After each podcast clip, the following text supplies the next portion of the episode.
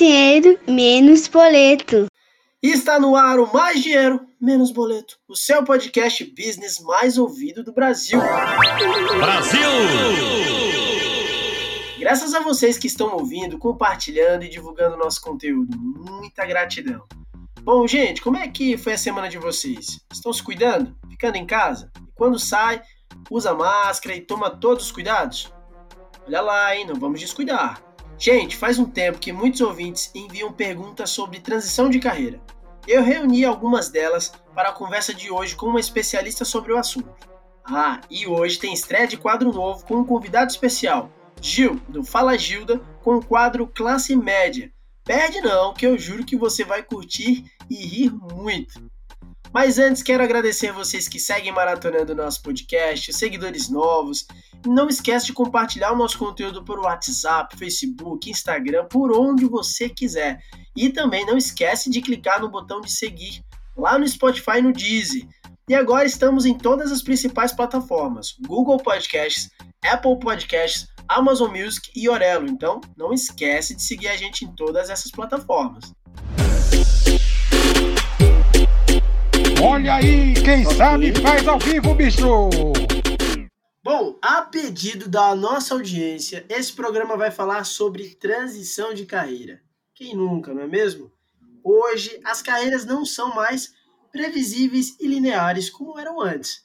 Nossos pais começavam em uma empresa e passavam toda a sua vida no mesmo lugar e muitas vezes na mesma função. Hoje, tudo mudou. As novas tecnologias e o debate sobre o autoconhecimento encorajam cada vez mais pessoas de gerações diferentes para mudar.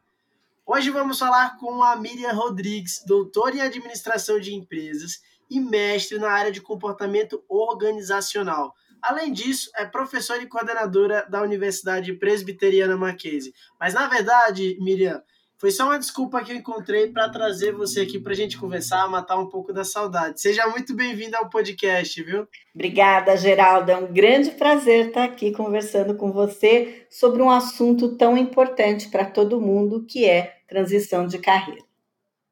Sem dúvida. Ó, já vou jogar aqui uma pergunta para você. Quando as pessoas começam a ver o seu papel reduzido ali na área de atuação, ou até mesmo na organização onde atua ali por, por um determinado tempo, é a melhor opção, a melhor opção para essa pessoa é migrar para uma nova carreira? Então, Geraldo, pode ser que sim e pode ser que não. Né? Então, se eu estou vendo que o meu papel na empresa está perdendo importância, é, isso pode ser uma questão pontual daquele momento, daquela área, daquela organização, tá? É, eu sempre convido as pessoas, né, e me convido também, que o assunto também né, faz parte da minha vida, a usar como parâmetro é, o olhar interno. Né? Então, assim, eu estou feliz com o que eu estou fazendo, eu estou feliz com o direcionamento da minha vida, da minha trajetória de carreira. Então, assim, olhar para dentro, olhar para fora, combinar esses olhares, é, nos traz um parâmetro muito bom para saber se é hora ou não para migrar para uma carreira nova. Agora, pensando aí é, sobre os, as motivações, né? porque geralmente é, esse pensamento de, de transição de carreira ele surge de algo que está incomodando. Como é que eu identifico os motivos dessa insatisfação com a minha área, no qual eu atuo, antes de tomar essa decisão para iniciar a transição de carreira, Miriam? Então, aí nesse, nesse caso, Geraldo, eu penso que é, é um movimento muito, muito importante é olhar para dentro. Porque quando a gente fala de insatisfação, né, é, essa insatisfação, ela, é, ela possivelmente tem, é, ela tem relação com elementos pertinentes ao ambiente externo que estão me afetando de alguma maneira. Então, eu tenho que, primeiramente, olhar para mim mesma, ter aí um, um, bom nível de autoconhecimento, que é o que ajuda a gente é, em, vários, em todos os momentos da vida, que é o que nos ajuda nos, nos grandes processos é, decisórios para identificar exatamente a, o que é que está fazendo com que eu esteja insatisfeita.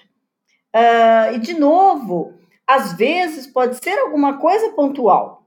Então, assim, é, uma insatisfação com uma liderança, por exemplo, talvez não seja um motivo para eu mudar de carreira.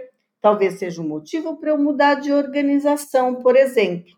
Agora, uh, uma boa reflexão nesse sentido é pensar também é, quais são os meus propósitos, quais são os meus propósitos de vida e o quanto aquilo que eu estou fazendo profissionalmente naquele momento está alinhado com os meus propósitos de vida.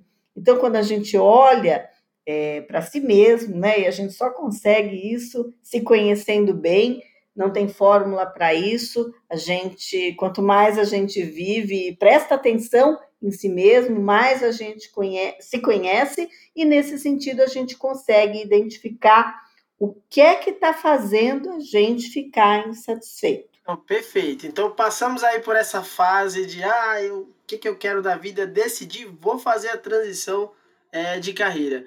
Quais são os primeiros passos para fazer isso de forma sólida, sem muitos riscos? Então, é, eu costumo dizer que mudar de carreira não é bem como mudar de roupa, né? Então, assim, acho que a, uma, a primeira dica muito importante para isso e para um monte de outras coisas na vida é planejamento. Então, assim, onde eu tô, para onde eu quero ir, por que é que eu quero ir e né, quais são os caminhos que eu preciso trilhar para chegar lá. Normalmente, quando a gente pensa em transição de carreira, uh, na maioria dos casos, envolve elementos relacionados à capacitação. Então, eu vou precisar desenvolver alguma competência que eu ainda não tenho? Ou será que eu já tenho todas as competências necessárias a essa nova carreira que eu quero abraçar ou que eu quero seguir? Estamos falando de competências técnicas que eu preciso adquirir através de um curso, vários cursos, um estágio. Então, aí a gente precisa passar por uma fase de planejamento que vai redundar no investimento ou não aí de tempo para formação, para capacitação, para preparação para esse novo momento da minha vida. Não, e, e, e, é interessante você falar sobre essa questão da, da capacitação, porque é uma das perguntas que a gente mais recebe aqui dos ouvintes quando fala sobre transição de carreira, é sobre essa questão do investimento, né?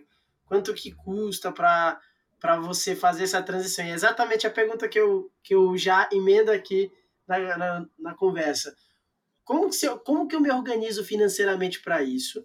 E, e, você, com a sua experiência é, na universidade, é, pode dar dicas, trazer opções para quem tem aí um, uma grana já reservada para fazer isso, para quem não tem grana, mas também quer fazer essa transição? Tem como fazer isso, Miriam? Sempre tem, Geraldo, sempre tem. E, de novo, tudo começa aí com o planejamento. Então, eu me planejei, decidi, né? Primeiro eu decidi para onde eu quero ir, depois eu me planejei, é, pensei né, nas competências que eu preciso desenvolver para chegar lá, então a gente vai decidir como.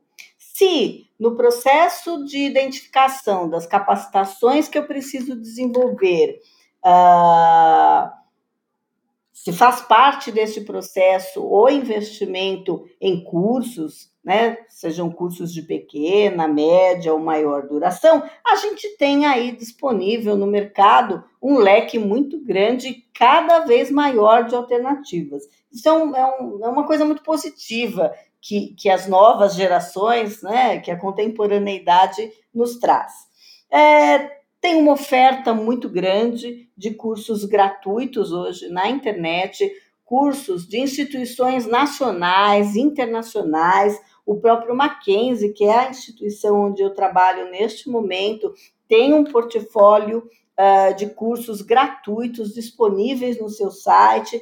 Então, aí é organizar o tempo, arregaçar a manga e investir uh, a sua energia e o seu tempo em buscar aquilo que você necessita.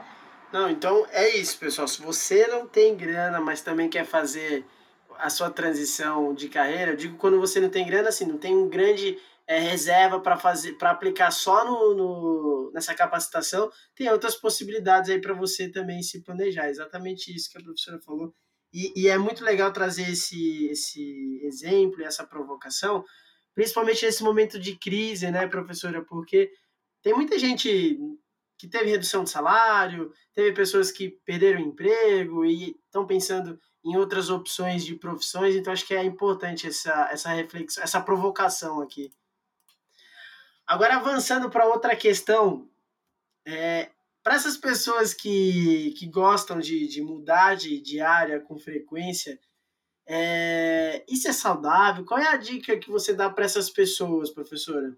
Então, acho que, que vale a pena lembrar que o, o parâmetro ele é muito interno. Então, uh, é saudável aquilo que, que te deixa feliz, é saudável aquilo que está trazendo resultados positivos para você, né, para, o seu, para os seus, né, para a sua família. Então, é, de novo, é, acho que, que, vale a pena a lembrança aí, é, até aristotélica, de que os extremos eles são muito perigosos. Então, se a gente pensa na, na acomodação total na nossa carreira, isso pode ser prejudicial né, para nós mesmos, né, quando a gente fala de estagnação, quando a gente fala de acomodação. O outro extremo talvez ser, possa ser um pouco preocupante se exagerado, porque pode sinalizar por exemplo, para um empregador, por exemplo, para um processo seletivo, uma falta de foco, uma falta de objetivo. Então, acho que é, vale a pena segurar um pouquinho aí, às vezes, aquela ansiedade que se tem de, ai, preciso mudar, preciso mudar. Então, é, a mudança às vezes é necessária, sim, a gente vive é, numa, num tempo em que as coisas são muito, muito mais aceleradas, mas é, a recomendação que a gente dá, o convite que a gente faz, é sempre uma análise um pouco mais ampla, uma reflexão é, de como, onde, porquê, causas e consequências, antes de sair de maneira desabalada aí, tomando decisões e fazendo transformações. É, é aquela questão que, que os psicólogos sempre falam, né? Buscar o equilíbrio nas coisas. é isso aí, Olha só, professora, quando efetivamente é o momento para sair de uma profissão que você já está ali por muito tempo consolidado? Porque eu, eu pergunto isso, porque tem muitos amigos meus, pessoas próximas, e aí não é nem uma experiência só dos que os ouvintes trazem aqui pra, para o nosso programa. Mas muitas pessoas próximas eu escuto, olha, olha, eu estou há muito tempo nessa profissão e já estou consolidada, tenho medo de mudar e não dar certo. Qual é a dica para dar o start nessa pessoa que está insegura? Então, você sabe que acho que uma dica legal nesse sentido, Geraldo, é assim: estar atento aos sinais. Às vezes surgem oportunidades, né? Às vezes, como comentamos anteriormente, existe falta de congruência entre os seus propósitos de vida e aquilo que você está fazendo, é, os resultados que você obtém. É, às vezes, o momento da nossa vida nos inclina para um ou para outro é, caminho. Então, acho que assim a dica que eu, que eu posso dar nesse sentido é a gente ficar atento aos sinais, aos sinais do mercado. Então, a gente tem profissões morrendo, a gente tem profissões surgindo, né? nós temos aí um movimento de transformação muito grande é, nas empresas muito, né, muito uh, impulsionado pelas mudanças na tecnologia. Então, assim, como é que eu me situo no meio de tudo isso em função daquilo que eu gosto, não é? Então, a dica é esteja atento aos sinais. Ai, sem dúvida. E, e, e me arrisco a dizer que acho que é importante também, em alguns momentos da vida, assumir riscos, né? Porque a garantia a gente nunca vai ter 100% de que vai dar certo, mas se você não tentar no meio do caminho, você não vai saber, né, professora? É isso mesmo. A gente tem muito poucas certezas a respeito das coisas na vida. E se a gente não arriscar, efetivamente a gente não vai saber. Então, volto a dizer: não é se arriscar de uma maneira impensada. Né? Mais uma vez, você se programando para aquilo que você quer fazer, é, tratando o risco de uma maneira calculada, como se diz, por que não? Ah, sem dúvida. Planeja... É a gente sempre reforça aqui planejamento, planejamento, planejamento.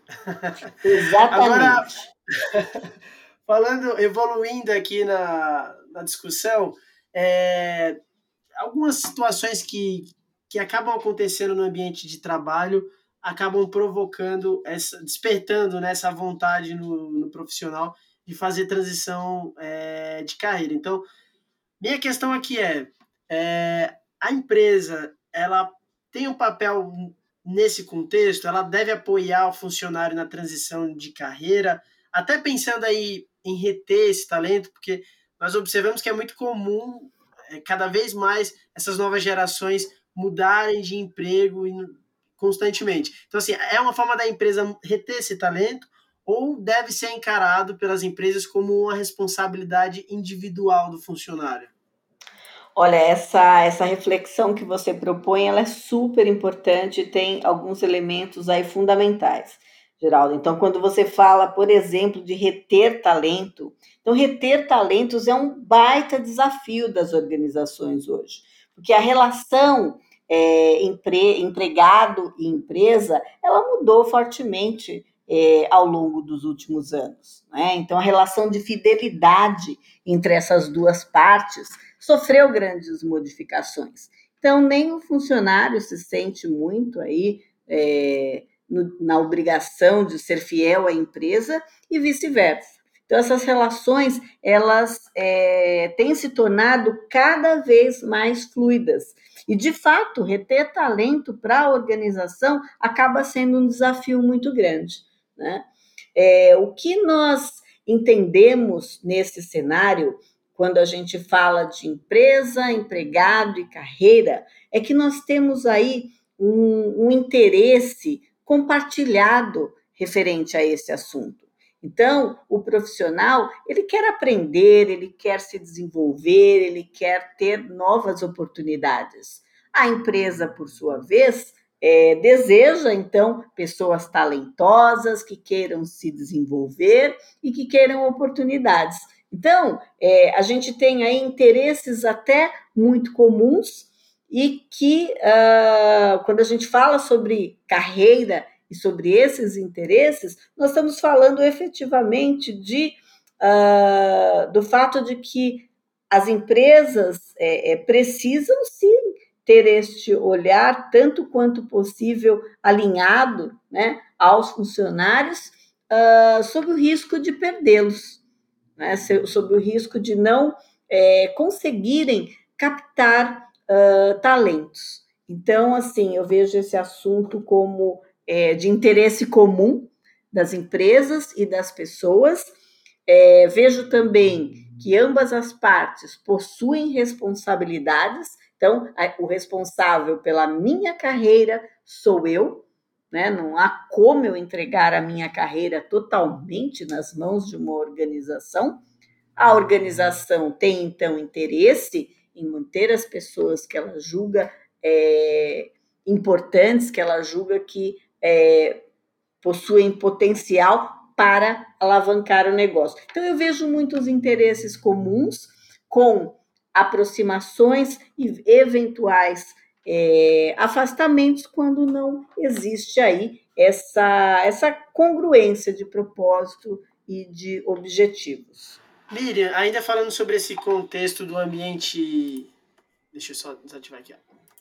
Miriam, ainda falando sobre esse contexto do ambiente de trabalho, é, também existem muitos relatos de pessoas que acabam se motivando né, para mudar de carreira por conta de uma experiência ruim ou por conta de uma situação que não está confortável, principalmente no ambiente de trabalho quando a gente fala de, de assédio, assédio moral, enfim.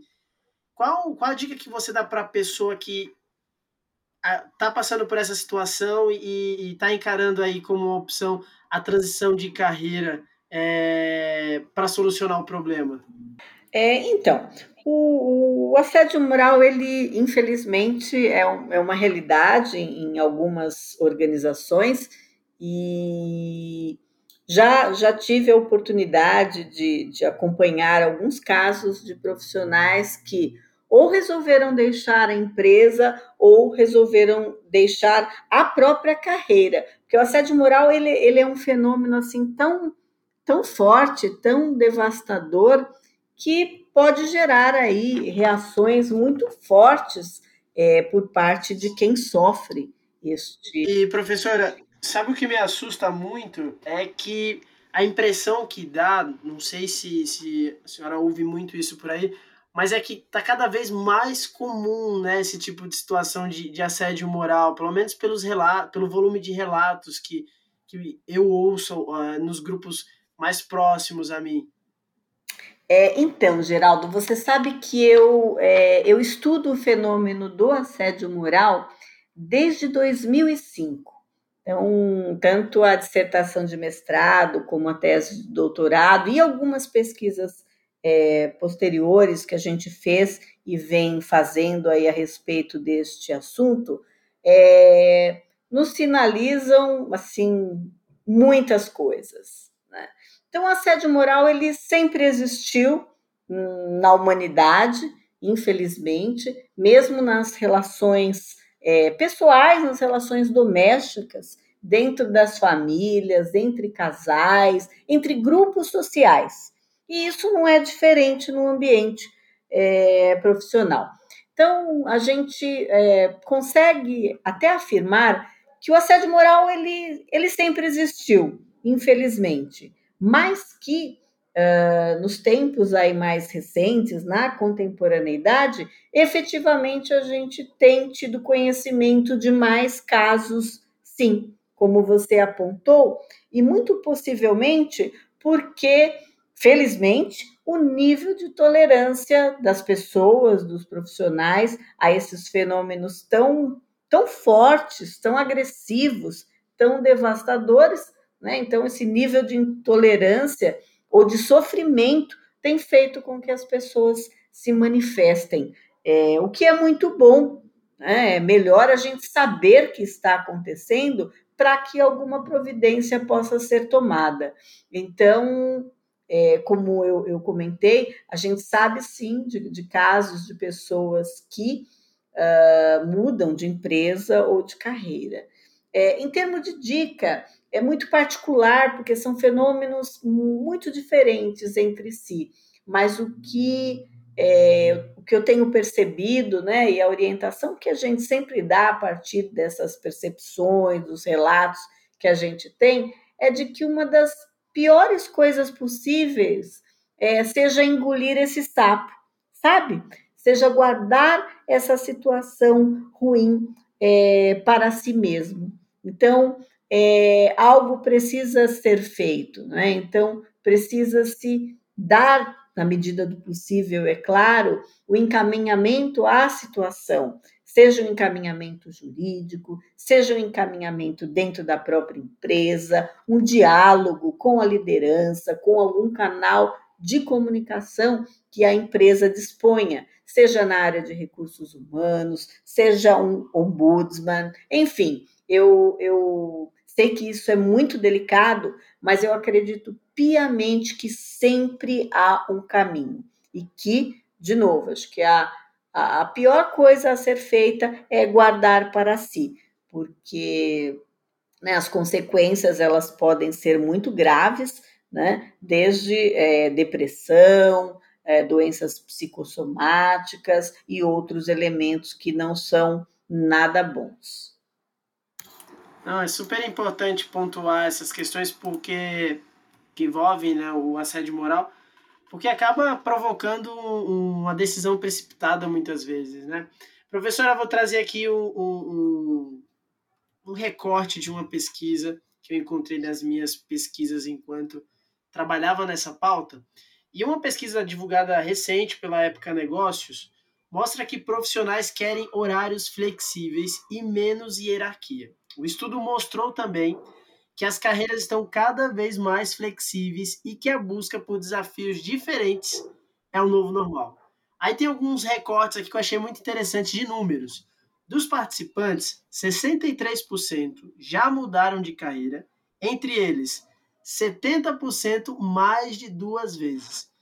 Da parcela que ainda não fez a transição, 48% pretendem mudar nos próximos 12 meses e 70% querem uma carreira mais alinhada aos seus interesses e propósitos de vida. São muitos números, mas para quem ficou na dúvida e quer conhecer um pouco mais dessa pesquisa, joga lá no Google, pesquisa da Época Negócios, transição de carreira, que vocês vão ter acesso ao conteúdo completo. Mas a pergunta é: nesse cenário onde as pessoas estão buscando se conectar, se descobrir, esse autoconhecimento e, e alinhar isso a uma profissão, porque antigamente, pelo menos eu, eu ainda sou da geração que eu ainda cresci ouvindo as pessoas me falarem: olha, escolhe uma profissão que dá dinheiro, não uma profissão que eu gosto. Por sorte, meus parentes mais próximos tinham uma visão ainda um pouco evoluída sobre essa questão do, do futuro com relação ao trabalho e falaram: não, escolhe também, mas pensa no que você também gosta para tentar juntar as duas coisas. Isso deve ser uma tendência no futuro, essa questão do, do novo normal, de, de, ter, de ser mais flexível com essas regras na hora de escolher uma profissão?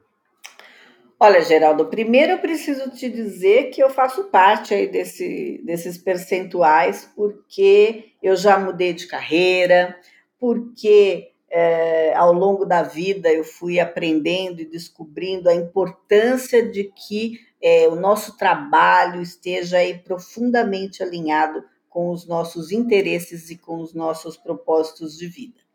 E assim, de uma maneira geral, esses dados que a, que a pesquisa apresenta, é, eu acredito em tudo isso de uma maneira muito forte, ok? Acredito que muito possivelmente é, tudo isso se faz presente é, no mindset das pessoas, né, dos profissionais.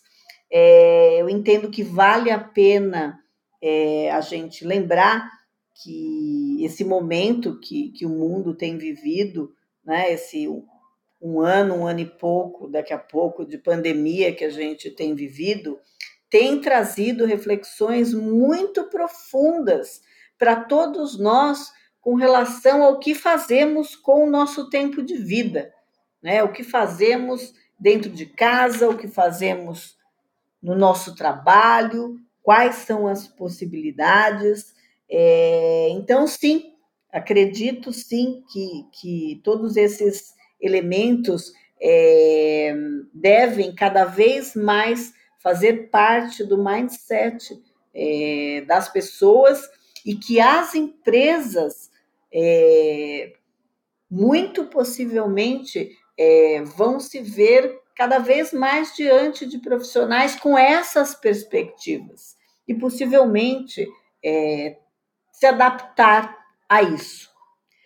É, eu, eu, penso apenas que convém pontuar que uh, a gente tem esse cenário mas também temos e, e continuaremos a ter por um bom tempo ainda empresas mais tradicionais, empresas mais herméticas com relação a esses elementos. Então, embora eu acredite profundamente no encaminhamento do mundo do trabalho mais voltado à flexibilidade, mais voltado a transições mais frequentes, eu não acredito é, nisso num passe de mágica. Não acredito que as coisas aconte aconteçam de uma maneira revolucionária, mas sim de uma maneira evolucionária. Assim, é, essa explicação foi matadora, porque eu também penso nisso. Não só porque eu trouxe, não só porque eu trouxe o tema pela demanda dos ouvintes, mas também é algo que passa na, na minha cabeça. Eu acredito que muitas pessoas também que estão ouvindo e que acabam conhecendo alguém que às vezes não externa esse sentimento, mas já pensou nisso em algum momento. Bom, estamos chegando na reta final do programa, mas antes, bora dar as boas-vindas para o Fala Gilda, com o primeiro episódio do Classe Média.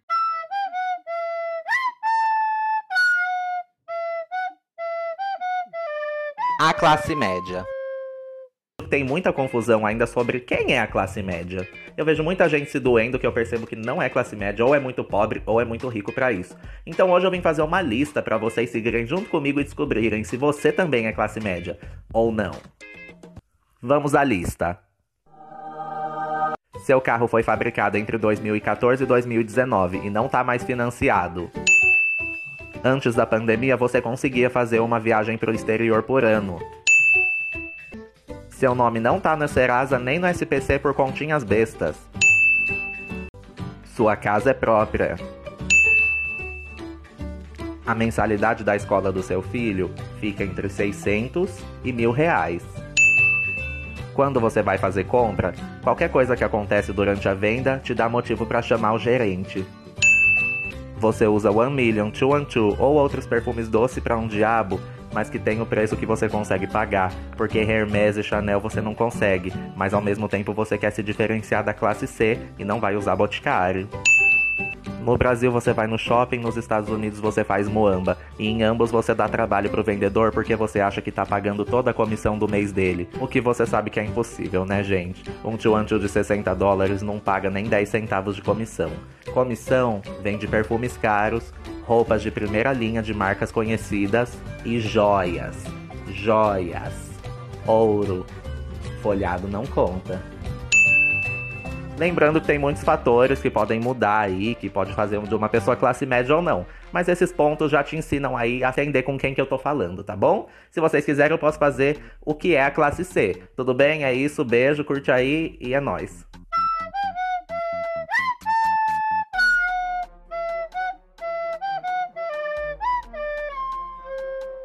Gostou do Fala Gilda?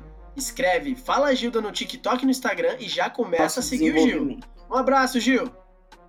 Feito. Muito obrigado mais uma vez por aceitar o nosso convite.